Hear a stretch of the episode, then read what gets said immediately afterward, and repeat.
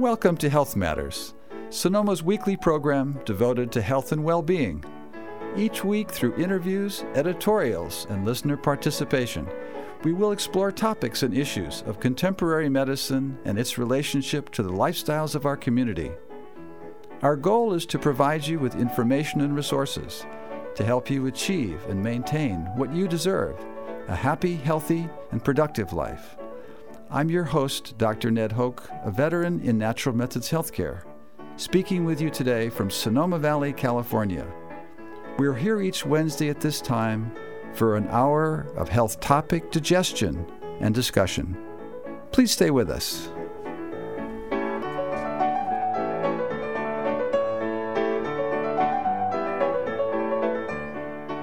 Welcome back to Health Matters. Thank you for joining us again. This today is a lovely day here in Sonoma Valley. Our uh, principal guest today, we hope, will be Pamela Cipriano, Dr. Cipriano. She's the president of the uh, American Nurses Association, and she's going to be with us to talk about how how it happens that um, that nurses are are ranked as the number one professionals with the highest on, honesty and ethical standards, according to the public opinion uh, last week re- re- reduced, re- released by Gallup. 84% of Americans rated nurses uh, honesty and ethical standards as high or very high, surpassing the next closest profession, the pharmacist, by 17%. Pamela Cipriano is the president of the American Nurses Association and says the poll reflects the trust the public has in nurses and strengthens ANA's commitment to the four principles for the health system reform access to health care, affordable and equitable care, quality of care, and workforce. So we anticipate she'll be with us in just a couple of minutes.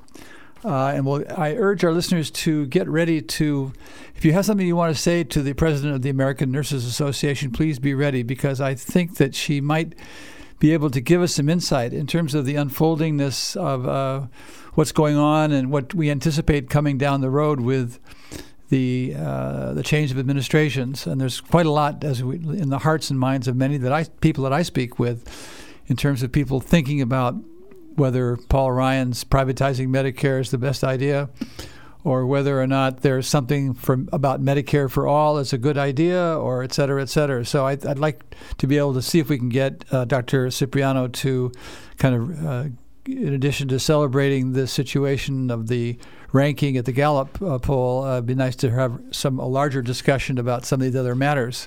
So we'll hope she'd be willing to do that. And if you have thoughts and concerns about that, I urge you to get ready to call us. Again, our call in number, as always, is 707 933 9133, and we'll probably take questions after about five or 10 minutes with Dr. Cipriano. So, that said, um, the uh, as you heard coming into this program, KSVY is, the, is a nonprofit bilingual community radio station, and we're completely supported by uh, the public, the local public, and, and we don't receive any kind of government funding. So we are funded solely by uh, donations, radio and television sponsors, and partnerships, and also fundraising. So um, we urge you to go to ksvy.org and uh, make a pledge. We could use your help. And we're very grateful for all our sponsors that are, uh, one of them being Sonoma Valley Hospital. And uh, we were hoping actually to have somebody from the hospital join us today when we were talking to the president of the American Nurses Association, but unfortunately, the hospital couldn't spare somebody for us today, so we'll just linger, we'll just soldier on, as the saying goes.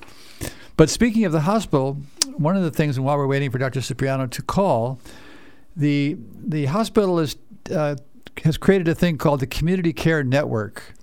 And what they're doing is they're offering training for people who may be, want to become a community health coach.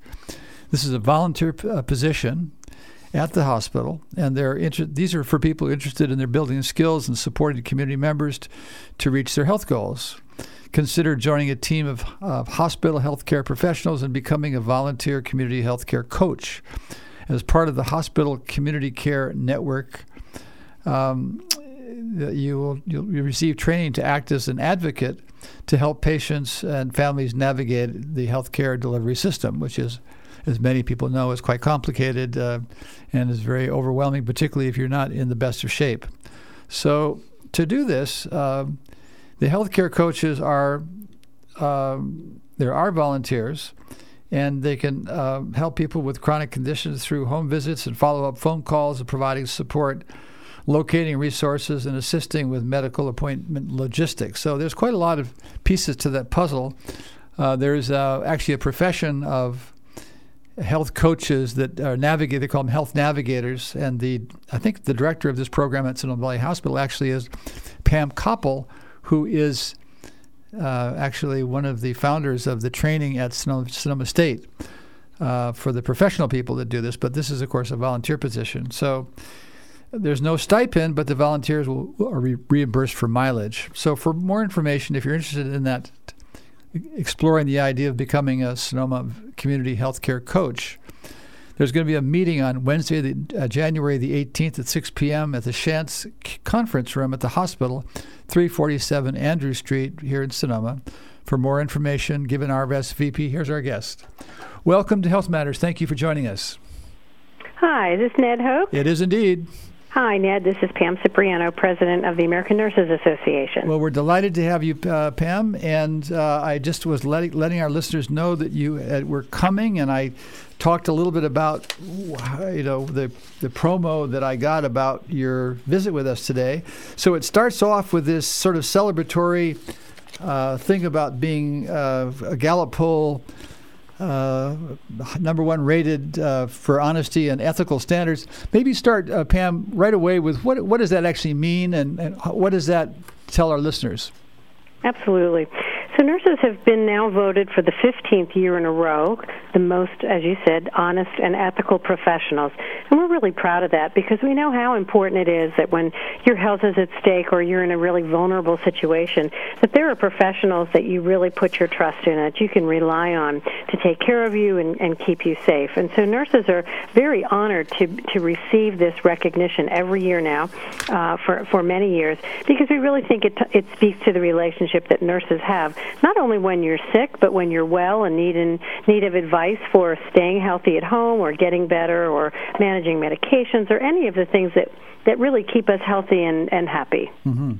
Well, a lot of people probably one of the reasons, of course, we're happy to have you for among among many reasons uh, is I think many. Uh, uh, people that I talk to, and I, you, we don't know each other, so I'm an I'm a physician as well, and uh, but I'm an Oriental medical doctor, so I'm a little different system. But at the same time, I have you know many of the same concerns, and I, I noticed that many of the people that I know really don't regard nurses in, in quite as professional a way as as would be proper, really, and and they many times they feel that nurses are not really you know, they're not doctors, right? They're, uh, and, and so therefore they're, they're, they have opinions, of course, as any other human beings, all human beings do, but they sometimes they feel that the nurses are not really as not as you know high on the ladder, so to speak. So they they're not necessarily sh- sure. But but my experience of working with nurses is is there many of them are very very not only are they well educated, but because they're in the firing line all the time, they see things and they and they know sometimes a lot more practical things than physicians do. So that's kind of a long-winded way of sort of inviting you to to to sort of revalidate the professional standing of nurses. And of course, there's many many layer, layer uh, layers and levels as you, as you particularly know well. So maybe you might with our listeners a little bit about how it is the you know talk about the professionalization of nurses, which has really gone on pretty much in my lifetime. Really, I mean, it, it, in terms of it being on an academic level. So help us understand and sort of share with our listeners something about that, if you would, and sort of how it is now that nurses are really truly professionals. Uh, and, and and that they really are very dependable in terms of their their healthcare opinions. Well, Ned, you've really um, phrased that very nicely and given a great overview. And indeed, nurses have much, much more education than they used to in the past. And it can be everything from uh, a college degree to a postgraduate uh, master's or doctoral degree. So nurses have a vast amount of education. And as part of, of the uh, healthcare team, they are an integral member. And whether that is specifically delivering the care on the front lines that most of your listeners are accustomed to, that when someone's in the hospital, the nurse provides medication, helps them uh, get in and out of bed, tends to their daily needs, provides comfort, pain medication, um, advice, education, and really helps interpret what's what's going on. But more than that, nurses are indeed professionals. They are, you know, academic professors. They are uh, working in many, many parts of the industry, advising not only uh, patients and families, but other decision makers, uh, like insurance company executives, about what's important about the coordination of care. Uh, also, again, working very closely in teams with physicians and other professionals like pharmacists and therapists. And it is often the nurse who's on the front lines who picks up when there is a problem. And if it's something that the nurse can intervene and deal with, they will do that. And a lot of times the patient doesn't even know that they've put into place a life saving action. Or they may be bring something to the physician's attention or another member of the healthcare team. And, and I think one of the reasons that perhaps nurses are not as recognized for some of these great interventions is that they're very humble and they often don't want the recognition or they say, oh, it was just part of the job. But it is these uh, life saving interactions and, and working or acting on, on not just premonitions, but really understanding that something is happening that, that can be, again, just really monumental for, for a patient's uh, outcome or safety. But the other thing, too, is nurses be, really being able to understand the family dynamics and social situation of an individual, or the presence of other uh, associated issues like uh, behavioral health issues or substance use issues, really taking a good look at the entire situation of the patient. And they're the, really the only healthcare team member that traditionally occupies that role, and again, educates the rest of the team on what's, what's best for the patient and looks out for their needs. So, so I, I appreciate you bringing to the attention of your listeners as well that nursing has really evolved over many, many years, and the American Nurses Association has been in place for 120 years, and we we have continued to help advance the nursing profession, really with the ultimate goal of better serving the public. Mm-hmm. Well. Uh, it, it, says here the ANA's commitment to four principles of the health health system reform: access to care, affordable and equitable care, quality of care, and workforce. So those are some pretty big areas, and I, I would like us to take this chance to, you know, to, to give some real uh, meat on, on all that on all those topics. But let's can we step back just a, a little bit and actually talk a little bit about you, so our listeners get a feeling for kind of who you are, because just the fact that you're the president of the American Nurses Association, well okay, uh, how did that happen, and, and, and, and how did you become the senior managing uh, senior director for healthcare for the management at Galloway um, Consulting and so on? you have got an academic background, you've got a PhD, so let's talk a little bit about your kind of beginnings and how you found your way up into this very very now high level of uh, of professional uh, nurses medicine. I would uh, start with, with letting our listeners know that uh, as a nursing student, I became very involved in the National Student Nurses Association, uh-huh. which is the organization that represents the interests of students. And I served as the first vice president and then the president, which really exposed me to many outstanding nursing leaders and really a better understanding of the healthcare system and the politics in this country. Mm. So I've now been a nurse for 40 years, registered nurse, and have had wonderful experiences and have had the opportunities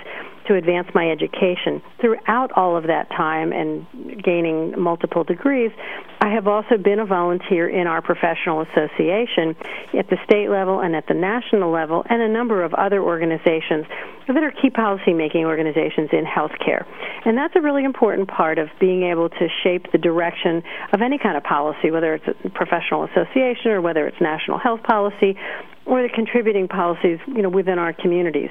So that's been a very important part of my life and why why I've been able to also garner the support and confidence of other nurses to be elected to this role as president of the American Nurses Association. Mm. When I was in clinical practice, my area of specialization was primarily adult trauma and critical care and then uh, I spent many years in administration at the executive level, uh, managing operations in four academic medical centers. So that would be all of the inpatient and outpatient areas, clinics, uh, uh, departments like radiology, laboratories, therapies, all of the, the nursing areas, chaplaincy, just everything that contributes to that broad healthcare team in partnership with our physicians. Mm-hmm.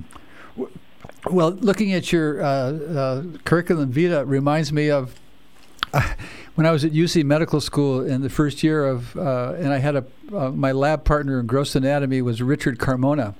And, oh my! And and Richard, uh, Richard had this sort of uh, passion and power that, that I read in your in your uh, uh, curriculum vitae. It's it's you've obviously been very very focused on doing what you're doing, and and, and, and knowing Richard and, and watching him go through the years and, and you know coming on mm-hmm. to this becoming Surgeon General and all that. Uh, but it, it's so you you folks have really been able to you and, and, and, and, people like Richard have been able to really be active in terms of the, but of course at a level that many of us really don't see it. We don't, we don't, it, it's going on sort of beyond the sight of us, us of ordinary folks.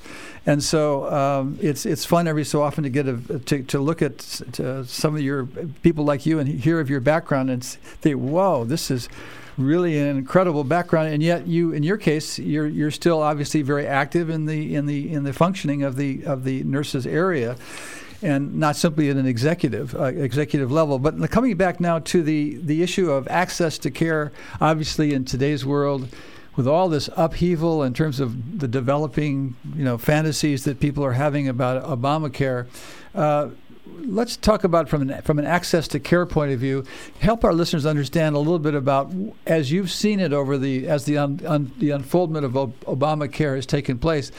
What what do you have to say about how that's uh, influenced access to access to care? And and as you look down the road a little bit and imagine what's coming at us, how do you see that too?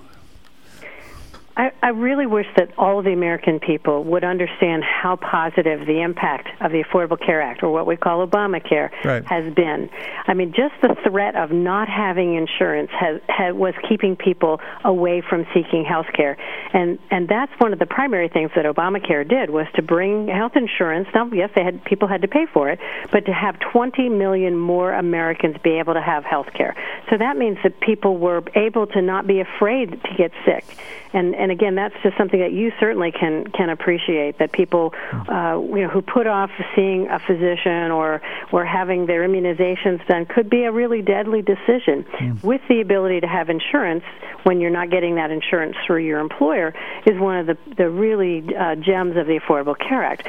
But in addition, we had one of the other key things was people who had a pre-existing condition were often denied insurance by uh, by insurance companies.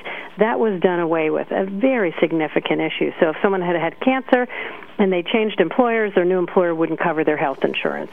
Similar with uh, children that have had chronic conditions and children uh, also being able to stay on their parents' insurance. We know there's there are gap years between finishing school and being able to get a, a good job with insurance, and so now young people can stay on their parents' insurance uh, until they're 26. Also, uh, the Medicare beneficiaries have had uh, other benefits where some of the preventive care is now paid for because of the Affordable Care Act, and what used to be called the donut hole or the gap in in medication payment uh, under the Section D of Medicare, well, that gap was closed. So those are really important provisions. The other aspect, the other side of that coin is the hospitals and emergency rooms and clinics that care for people who in the past didn't have insurance weren't getting paid for any of that care. Right. So it's been a it's been a boost to the providers as well. Mm-hmm. And all of those provisions are part of what uh, groups like the American Nurses Association wants to see preserved because access to care means people are, are not only just going to be able to get care when they're sick, but they're really going to be focusing on prevention and health as well. And that's a really important part. If we're, if we're going to conquer the epidemics of uh, other diseases, you know, chronic diseases, as well as things like the opioid epidemic in this country, people have to feel comfortable going to a healthcare provider, and that economic comfort is a big part of it as well. It is indeed. And we, uh, Pamela, I hope you'll be willing to stay with us. We need to take a public service break for just a moment. We're listening. Sure. We're, we're visiting with Pamela Cipriano. Is that how it's pronounced? Yes. Uh, she's president of the American Nurses Association. Please stay with us. We'll be back with you in just a moment. Saturday, January 14th, it's Christmas bird counts for kids. Join this birding tradition for a family friendly outdoor birding celebration geared to youngsters ages 8 to 16. A participating adult per child is required, and some of the participating nature organizations will have separate activities for younger children ages 4 to 7. Based at the Sonoma Barracks, 20 Spain Street, 9 a.m. to 4 p.m. Sponsored by Sonoma Birding, California State Parks, SSU Biological Outreach, and Sonoma County Regional Parks. For more information, go to sonomabirding.com. Programming for KSVY is brought to you in part by Larbre Automotive, Myers Financial, Tina Schoen, Broker Associate, Sotheby's. Krista Granton Insurance Services. And welcome back to Health Matters. Dr. Ned Hoke today, joined by Dr. Pamela Cipriano. She's the president of the American Nurses Association, and we're hoping to uh, go through quite a lot of material today. And I, before you join us, Pamela, I invited our listeners to call in should they have a question. I hope that's agreeable to you. Sure. Mm-hmm. Okay.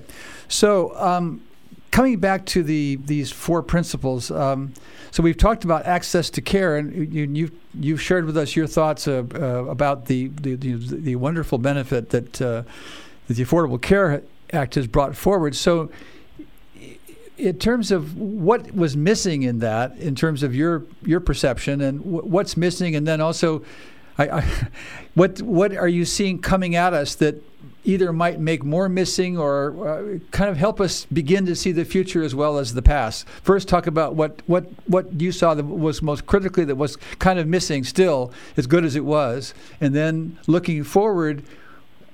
Just, I guess I'm asking kind of a sweeping general question: Is what what do you think is actually coming down the road at us? So, when what should we, what should we be, be preparing ourselves for? The Affordable Care Act, uh, as many people know, was a very large, comprehensive piece of legislation. Most people talk about the fact that it was over 2,000 pages.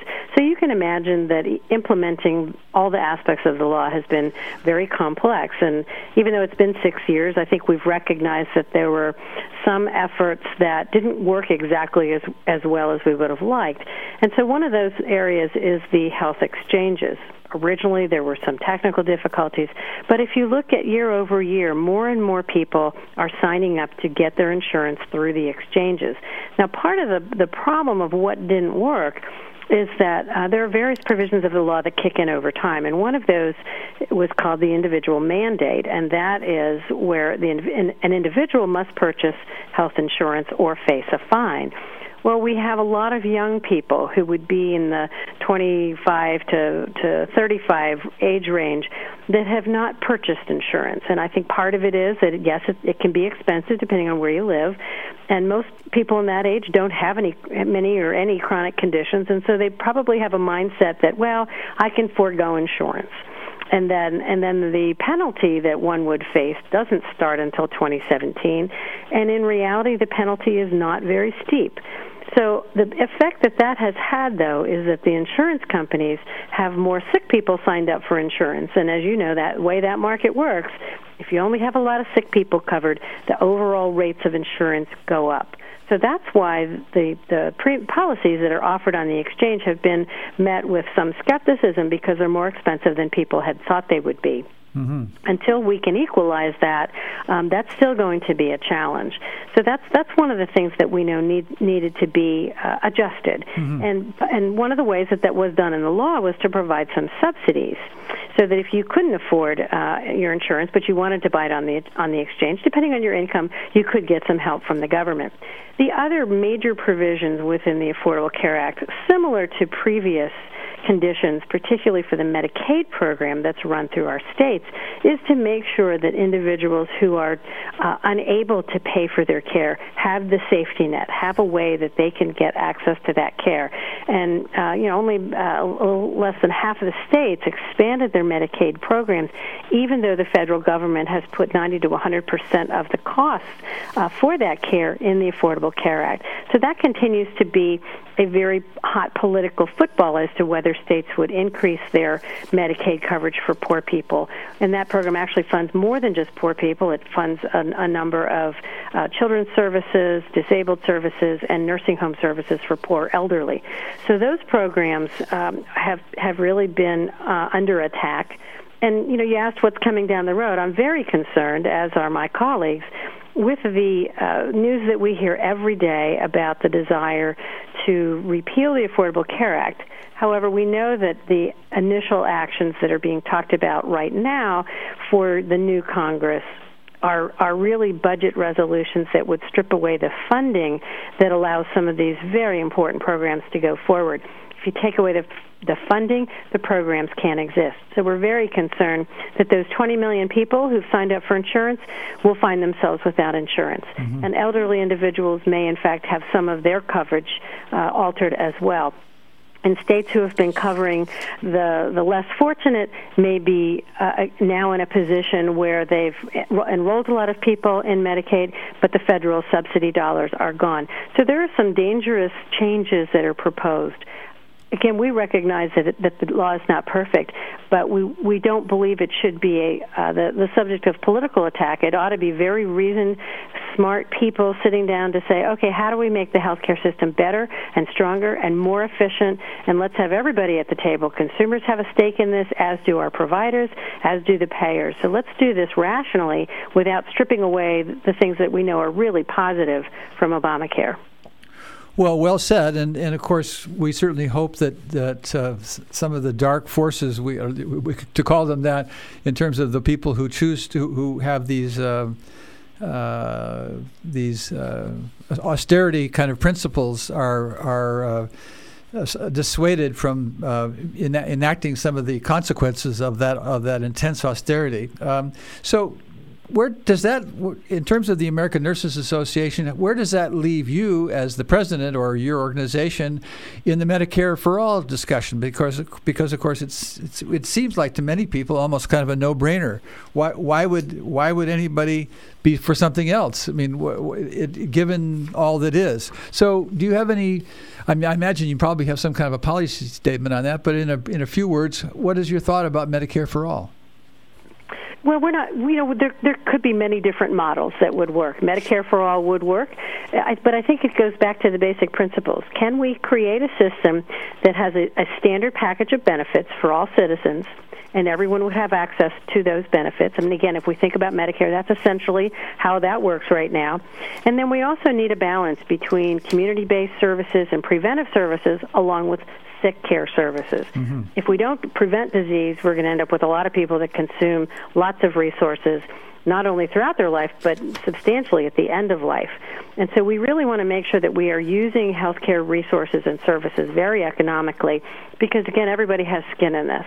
And so so whether it's a it's a prototype of the Medicare system for all or another uh, you know new model, a revised model that that resembles that, I think the goal is to make sure that everyone has access to equitable and affordable uh, healthcare services that include a, a broad range of essential benefits. It sounds like a, a polite way of, of of saying that you're pretty much for single payer. Is that am I hearing you correctly? Historically we have supported single payer, but recognize that uh, in in the political environment that right. is probably not achievable for quite a long ways down the road at this point. Okay, okay, okay. So we won't we, we won't we won't hold you to that particular language, but it, it what it sounded like if you're going to get affordable and equitable care and, and and broad access to care and and have a you know quality care, it seems to me that uh, well. Uh, the single payer seems to be sort of almost the only model that seems to be the one that, that of the people that I've spoken to over the years. But coming coming back to the issues of of uh, other some other issues. Now, I, perhaps you saw the article in the Atlantic, for instance. In other words, you you talked about how the the nurses are are um, uh, you know re- regarded as fostering honesty and ethical standards, but at, at the same time. Uh, the I understand by reading the, this article in the Atlantic, for instance, recently that talked about how nurses are getting battered a great deal. Um, in their in the one in four nurses, I guess, on an annual basis, are subjected to some violent, uh, violently attacked, and there's a whole discussion about how the um, hospital patients are attacking the staff at an alarming rate, and there's no federal regulations requiring employers to provide any protection. So, does the American Nurses Association have uh, something to say about that? Absolutely. Uh, last year, we updated a policy on violence, incivility, and bullying uh, with a, a, very clear statement on zero tolerance. Mm-hmm. Not only is this an issue for nurses, but it's really an issue throughout the healthcare system, as it is in other fields and other industries. But but it is also uh, steeped in a in a very high stress environment. So we believe not only is it important that we keep our our patients safe, but that we keep our staff safe. And one of the things that, that we focus on in our in our position paper is that it is not just uh, patient or visitor interactions with staff that sometimes lead to violence, incivility, and bullying, but it is staff to staff interaction. So we lay out strategies for employers and their professionals and, and uh, overall staff to work together to, again to have zero tolerance and to have training and policies that really help people understand what's happening recognize it diffuse it and and not tolerate it at all. Because it, it is not only uh, demoralizing for individuals it can be you know again very life threatening and it's also unsafe for patients because we need we need our staff to be at top performance. And when that those conditions are not present in the work environment it, it threatens threatens patient safety. So it's a very important part of our platform of keeping patients stay safe and keeping our workers safe as well. And not just safe but satisfied because there is a increasing level of burnout not just among nurses but physicians uh, and others because again uh, healthcare is a pretty high stress uh, workplace. It's, it's been my experience.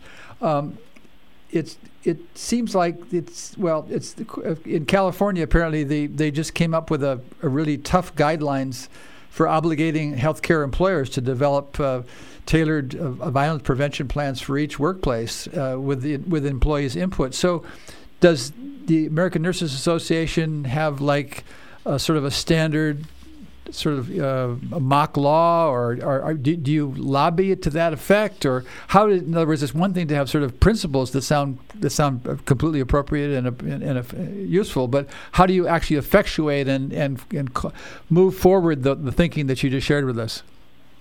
Yeah, we do ha- have supported uh, federal legislation that speaks to uh, a safe work environment. Mm-hmm. And knowing that not a lot of legislation has gotten passed, you know, we'll continue to promote that and educate our legislators about how important it is to have a safe and ethical uh, work environment. Mm-hmm.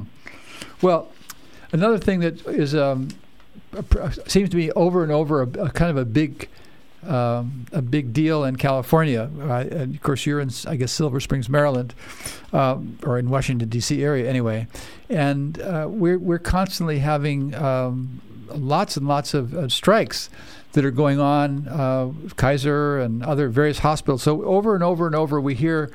Uh, st- staffing, uh, patient load conversations, and that kind of thing.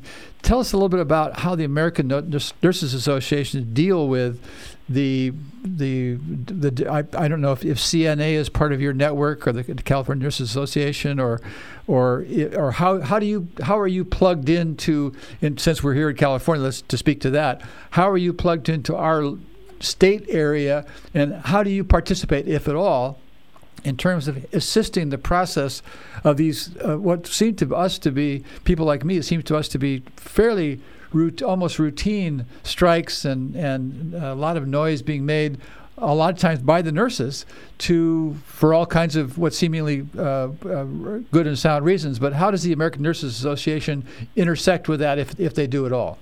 Yeah. So, Ned, I have just a couple minutes left with you. Yes, ma'am. Um, the the California Nurses Association used to be part of the American Nurses Association, but split away um, many many years ago. I see. We do have a group in California. It is the American Nurses Association California. I see. That is uh, pro- professional nurses, and w- and throughout the American Nurses Association, we do have uh, five of our states that do represent nurses for collective bargaining. Mm-hmm. And I think every one of them would tell you that what's most important is to have an effective contract and good communication and relationships to avoid strikes, mm-hmm. no matter what what happens. I mean, it's a, it's a very important part that we really want to have productive working relationships with employers. And this and the key issue that you hit on, staffing, is probably at the top of that list on a regular basis. Mm-hmm because staffing keeps patients safe and it keeps the nurses safe and it and it allows them to to be able to provide the care that they really want to provide. Uh, you have to have the right number of nurses there that have the right education and and experience because that's what's going to make the difference in in making sure that we get great patient outcomes. And uh, Pamela, tell our listeners about your website and kind of how our listeners might be able to take advantage of what's available on your website and uh, sort of help us close out in that kind of way. So we know how other people who might want to reach out and understand the positions and the situations of the American Nurses Association. I mean, I'm, I'm assuming it's obviously it's going to be online, so it's going to be available to anybody. But well, how could the general public take advantage of your website, for instance? Our website is nursingworld.org, and there are some resources on that website that uh, individuals can access, and also c- can contact ANA California, mm-hmm. you know, in terms of uh, finding a resource that might be, you know, closer to home. But we will continue to be reaching out, particularly in 2017, with consumer groups. So I, so I would uh, ask your listeners to tune in and really understand that we're going to be doing a lot more in, in this upcoming year to have even more consumer friendly information. Well, you've been uh, wonderful to join us today. P- Pamela Cipriano, Dr. Cipriano, the president of the American Nurses Association. Thank you for joining us today. Thank you so much. All right. All right. Bye bye. Bye bye now. So we will take a break and we'll be back with you in just a moment. Think I better dance now. Here's a good way to shake off that extra holiday chubbiness. The Sonoma Library is helping shake off the holiday diet of cookies and nog with free YMCA Family Boot Camp classes on Tuesday, December 27th. Family Boot Camp is designed to provide a wide variety of interval training, body weight based strength building exercises, and stretching for fun. The invigorating workout is for the whole family ages 8 and up. Pre registration is required. Please contact contact the library at 996 5217 or stop by the library at 755 West Napa Street to register. Programming for KSVY is brought to you in part by Body Best Collision Center, Larbre Automotive, Tina Schoen, Broker Associate, Sotheby's, Krista Granton Insurance Services. And welcome back to Health Matters. Dr. Ned Hoke uh, carrying on. Uh, we were we just had a lovely visit with uh, Dr. Pamela Cipriano, the president of the American Nurses Association. It was lovely to visit with her. Um, and uh, for more information, of course, you can go to their website. Um, but apparently, that this this Gallup poll said that 84% of Americans rated nurse nurses with the highest eth- honesty and ethical standards surpassing the closest profession of pharmacists by 17 percentage points. So that's quite something, I guess. And I guess that the um, uh, this is, of course, why Dr. Cipriano was out out and about, being willing to spend time with us. So it was lovely to have her and to hear some of her thoughts. Uh, now to transition, we're we're. Um, I wanted to uh, again mention that at Health Matters we hope to grow and become a regular feature on Health Matters broadcasts. The stories from everyday people about what is it? Guess guess guess guess what it is? Health Matters. We, we want personal stories about health and healing events in their lives and those of their families and loved ones, so we all can hear the inside stories about what seems to be a, what seems to really matter. Uh, what did our storytellers learn about health and healing? What professional or lay uh, services did well or less so? Often we're in the dark when a big health event occurs. If we take time to listen to each other, we become better prepared. Our Health Matters production team is inviting all listeners with a good, honest, and useful stories to tell to let us know. Please send us an email message with Health Matters stories in the headline, and we'll get back to you promptly. We look forward to hearing from you. Stories can be confidential without uh, accurate names. They just need to be based on truth and honesty. And we're not trying to sell anything. We're not trying to beat the drum for any particular thing. We're trying to be a public service. So, if in fact you've had a unique personal story about a healthy health and healing event, we'd be interested in having that information. Our Health Matters uh, email is Health Matters, you know, is ksvyhealth at gmail. Again, ksvyhealth at gmail. Okay, so there's that. Now, um, getting ready for today, I was looking around, in addition to having Dr. Cipriano for our guest, I wanted to um, add another feature to the program. And I came across a a I guess it's a it's, I don't know if it's a blog post exactly, but it's it's called um, let's see, it's almost here in my hand. Anyway, a woman named um, from a woman from Berkeley named what's her name? Katie Lockhart. Lockhart. I'm I'm still trying to get the right piece of paper to make this work. So it's coming, but I'm not there yet. Oh, here it is. K- Katie Loncke, Loncke, L O N C K E. She's a co-director of the Buddhist Peace Fellowship. And she posted this online. I sent her an email and I asked her if it was okay to read it, and I'm hoping it is because I'm going to read it because it touched me, and I wondered if it would, might touch you. This is just a personal reflection from this. Uh, she's, like I say, she's co director of the Buddhist Peace Fellowship. This week, visiting home, I pulled, I, I, I'm pulled to revisit family picked papers. Today, under Trump's ascendancy, I am the exact age as my maternal grandfather was when Hitler rose to power. Maybe there's something in here I could use. Grim and stiff jawed, I, I review the del- delicate handwriting, the difficult names Auschwitz, Dachau, Buchenwald. Following his initial arrest and Kristallnacht, my opa was shuffled for the next seven years among the most infamous Nazi concentration camps. His skill as an auto mechanic made him valuable enough to keep him alive for a while. Nothing white nationalists like Trump would might tolerate a, certain population of enemy races as long as they're performing cheap labor. Uh, jaw and chest continue to tighten. Next, I pull a copy of his old passport dated 1945, shortly after liberation of the death camps. I've seen his photo multiple times before, but suddenly I noticed something new a small smile. The eyes, dark, ringed, and haggard behind wire rimmed glasses, show the story I know, the pain and haunting I've come to expect. But also, I see this guy's got a Mona Lisa kind of thing going on. He would go on to marry my Oma, have two children, cross the Atlantic Ocean on a refugee ship. On a colonized land in California, he would root for the Dodgers, join a union, and die peacefully in his own home at the age of 93. I don't know what he was thinking and feeling in 1945, but I do know that I was carrying assumptions that blocked me from fully beholding him. Uh, Holocaust equals all bad, every minute, every after.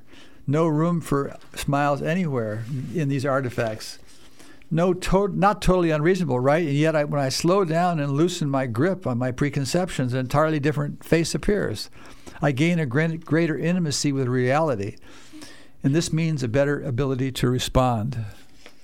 I'm going to take another break. I'll be back with you in just. Um, no, I've taken the break. Forget it. I'm sorry.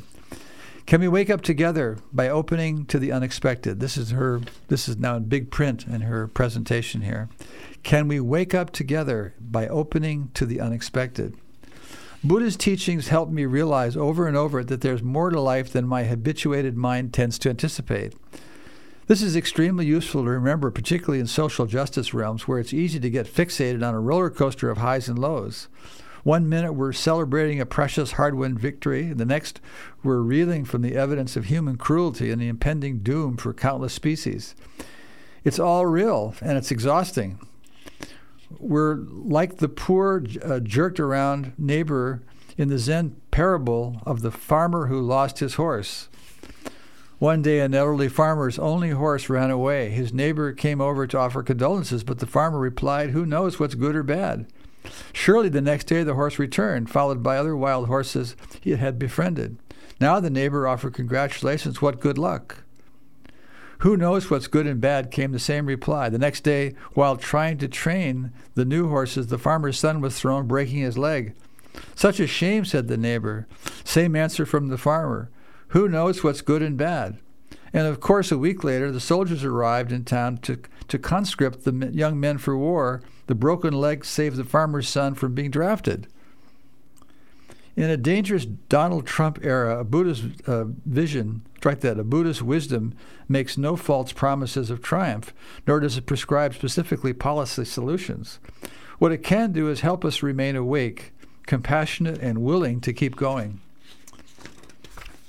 I guess that's why I like this this presentation. Willingness to keep going. This is no small thing.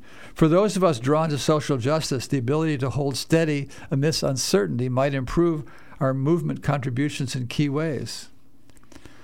Wiser new consumers. When we are awake, compassionate, and willing to keep going, we can listen more deeply to what's missing from the news.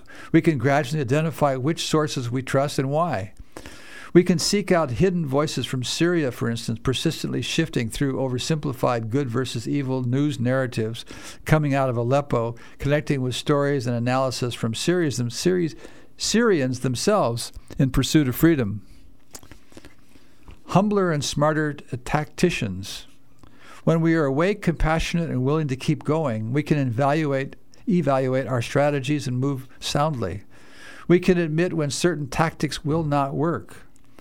Flooding uh, Trump's uh, Muslim registry with decoy signups from allies, an idea that gained traction among tens of thousands of non Muslim progressives for a minute, turns out to be um, infeasible. Every, even President Obama's move to dismantle the precursor to the Muslim registry is largely symbolic.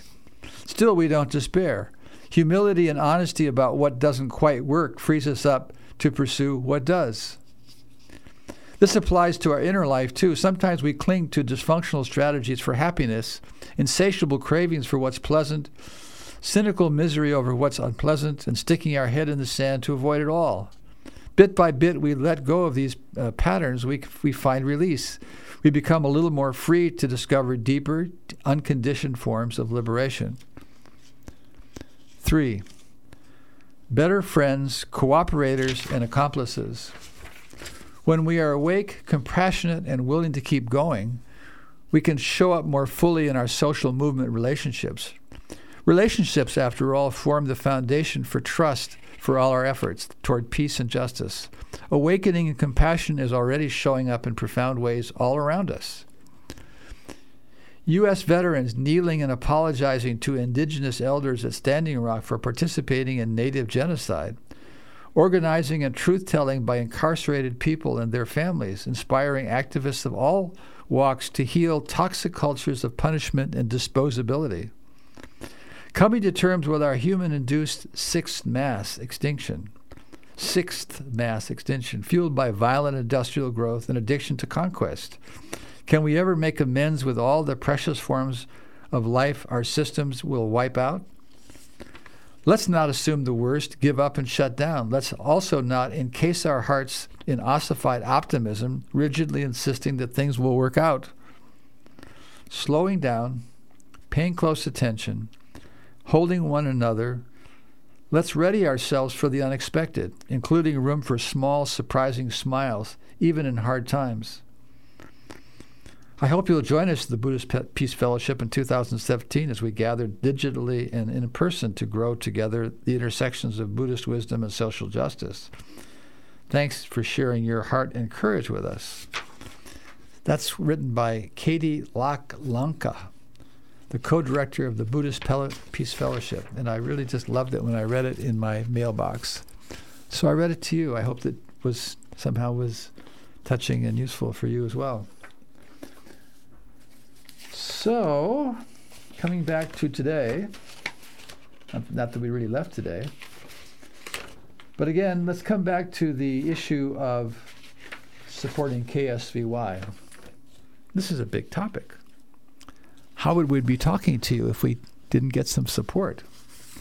Now, support can come in many ways. We could be, you can go online and just give us money. You can provide a sponsor. Now, many people are regular listeners who listen to Health Matters Radio. You don't have to be too proud. We, would be happy to have you as a sponsor. Or partnerships and fundraising. Uh, there's lots of ways to support KSVY, and we hope you, you'll be willing to do that. We are, after all, a nonprofit bilingual community radio station, and we're completely adopted by the Sonoma community. We have over 60 volunteer hosts from the uh, Sonoma area with varying interests and life views. Uh, KSVY's programming is free of the constraints of commercial interest. And the world is listening. Locally listening listeners are tuning into KSVY unique programming at home, in the car and at work. Beyond Sonoma's borders, listening uh, listeners are tuning in to the internet, streaming KSVY over their computers and the new KSVY app Time and place offer no constraints. What are listeners tuning in for? What can they find on KSVY that they can't find anywhere else? Exactly what the visitors of the Valley of the Moon have known for decades. They can find Sonoma, I guess. Yeah. We are unique in our geography, our cultures, our food, our views, and our people. We know there is no place like Sonoma. Mm, that's, that's chest beating and, I, and as do a multiple multitude of visitors to our area every year. KSVY offers what no one else has: distinctive community programming with Sonoma flair. That is quite bold. KSVY stands alone in its ability to bring what's best about Sonoma to its community and the world. We are beating our chests. KSVY is unique in its ability to convey not only locally, but regionally, nationally, even globally. What is distinctive about Sonoma, its people, places, and events?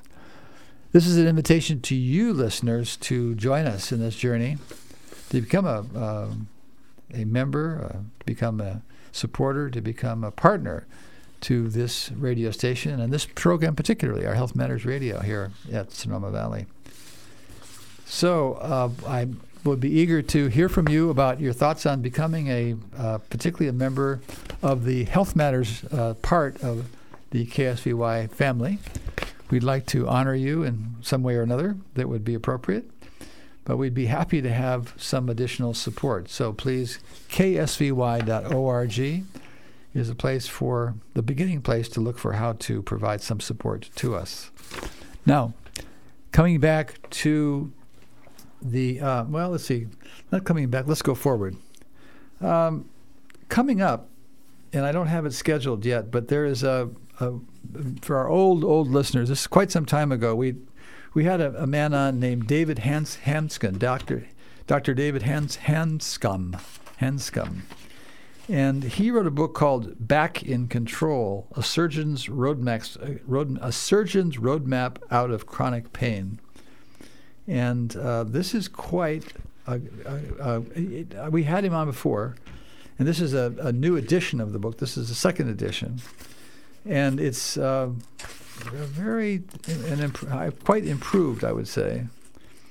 Um, he tells a story of, of how he himself um, had a chronic pain situation and how he learned to solve it. And some of his chapter titles sort of tell the story. I'm, in fact, I'm just as soon as I leave this station, I'm going to go work with somebody that has a chronic back pain, as a matter of fact. And I'm going to hand him this book, and I'm going to ask him. I said, I want you to read the chapter titles, the section titles, because I think if you are asking me to do everything for you and you don't understand what your role is, you we will not get the results that we need for you. So, what are those chapter titles? The pathways into chronic pain, the source of your pain, embedding uh, pain pathways, the modifiers, sleep and anxiety, the unique modifier, anger, process stress, awareness, stimulating your brain to change, neuroplasticity, the roadmap out of pain, embarking on your journey, Stage one, laying the foundation, learning about what's affecting your pain, beginning expressive uh, writing, practice active meditation, programming. Step four, don't share pain, don't share your pain. Reprogramming, sleep, reprogramming. Next, forgiveness and play. Uh, reactive and creative. Steps to reconnecting to your creativity awareness Stage uh, uh, chapter 12, st- moving forward. Commit to daily practice. Create a safe haven, family, get organized, connect with life the life you want. Your vision, ask three questions. So this fellow has written a very thorough uh, discussion about the whole uh, whole picture of pain, and we'll be uh, we'll we'll get a chance to visit with David uh, sometime upcoming.